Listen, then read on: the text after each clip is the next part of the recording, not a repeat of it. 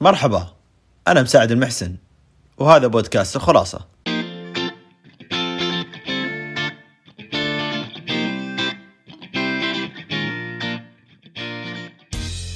قسم بالله إني غبي. والله إني حمار. عجزت أفهم أنا فاشل صراحة والله والله ما أفهم. كلمات صرنا نقولها بشكل مرة كثير لدرجة إنه تعودنا عليها وتعود لساننا يقولها سواء لنا أو لغيرنا.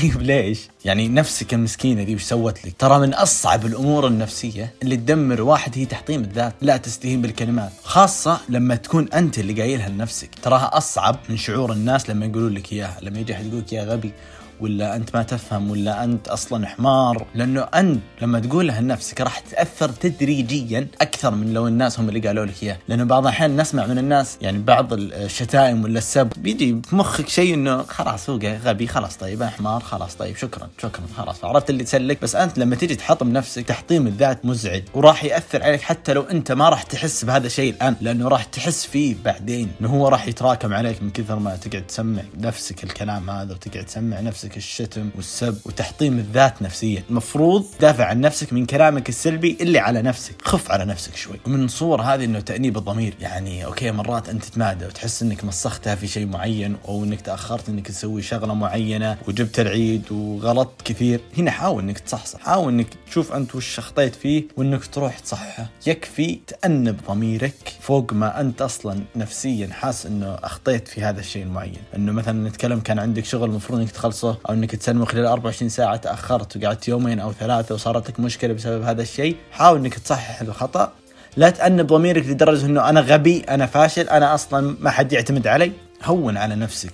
صح انك جبت العيد صح انك اخطيت اعترف بهذا الشيء لم نفسك بس لو منطق انه لا تقسو على نفسك بزيادة ومن صور انك تقسو على نفسك انك تشدد العبادة عليك فإن مع العسر يسرا إن مع العسر يسرا. خليني بعطيكم مثال. لو إنك تبغى تقرأ القرآن ترى مو بشرط إنك تقوم تتوضأ إذا كان المكان اللي أنت فيه ما في دورة مياه وأنت بكرامة أو إنه المكان ما يمديك تتوضأ فيه عادي يا أخي طلع جوالك طلع جوالك واقرأ. ليش أنت الحين قاعد تشدد على نفسك؟ يا أخي أنت اللي قاعد تسويه راح تكسب فيه أجر بإذن الله إنك قاعد تسوي شيء خير. أفضل مليون بالمية إنك أنت راح تتوضا وإنك تمسك المصحف لكن إذا أنت في الوقت هذا كنت فيه ما يمديك يا أخي خلاص يا أخي امسك جوالك. إذا أنت ما تقدر لا هذا يا أخي اسمع قرآن. طيب في النهاية أنت راح تكسب أجر بإذن الله. لا تشدد العبادة عليك يعني لا تخلي الموضوع صعب عليك بزيادة. ترى هذا برضو من صور القسوة على النفس وأسوأ أنواع القسوة من وجهة نظري هي المقارنة خاصة المقارنة مع أشخاص ما تعرف عنهم أبدا شيء.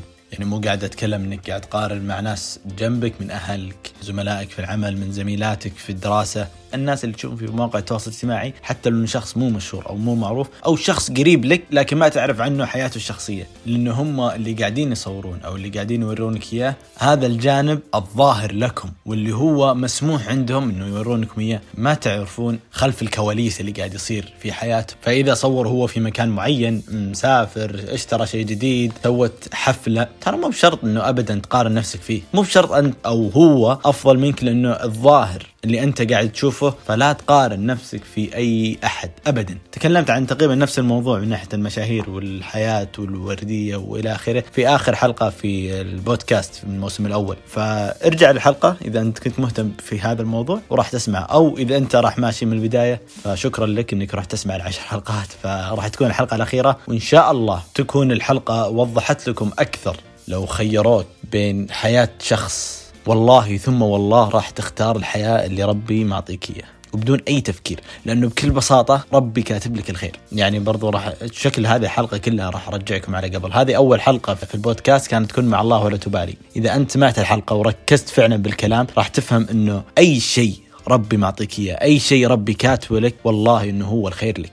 لا تحط في بالك يوم من الأيام إن ربي سبحانه وتعالى راح يقصر معك في شيء أو إنه ما راح يعطيك في شيء لكن راح يعطي فلان. لا لأن العدل من صفات الله سبحانه وتعالى. فطيب الآن تقريبا في الغالب يعني أكثركم كان يقول إنه حاول تخفف على نفسك ولا تقسو عليها بزيادة. تبي توصل يا مساعد؟ اللي أبي أوصل له زيادة إنه لا تدلع نفسك، اضغط على نفسك بعض الأحيان، مو قبل شيء قاعد يقول لا تقسو ولا تفعل ولا تسيطر، لا الآن أقول لك سيطر واقص لكن بمنطقية. أنا كل كلامي أصلا من البودكاست بشكل عام وكل المواضيع راح أتكلم فيها كلها راح يكون موضوع وسطي موضوع توازن. صح كلامنا كله كان لا تقسو لكن بنفس الوقت لا تعطي نفسك وجه بزيادة. لأنه النفس بشكل عام أمارة بالسوء. النفس طبيعتها ترى تحب شيء اسمه راحة. تنبسط مرة على الشيء اللي يسمونه comfort zone فاجعل السيطرة على النفس عادة عندك لأنه مهما أعطيت نفسك الراحة ومهما أعطيت نفسك دلعها ما راح تقول لك لا راح تعود نفسك على الدلع راح تعود نفسك على الراحة راح تعود نفسك على ال... أنه خلاص ما لي خلق أروح النادي اليوم ما لي خلق أمشي ليش أذاكر؟ ليش أشتغل؟ ليش؟ ليش؟ ليش؟ فتبدأ هنا تقل إنتاجيتك تقل حماسك يقل كل شيء إيجابي أو شيء ممتاز لك أنت. الموضوع كله مبني على التوازن. عمر بن عبد العزيز يقول لك اللهم إني أعوذ بك من شر نفسي. فمثل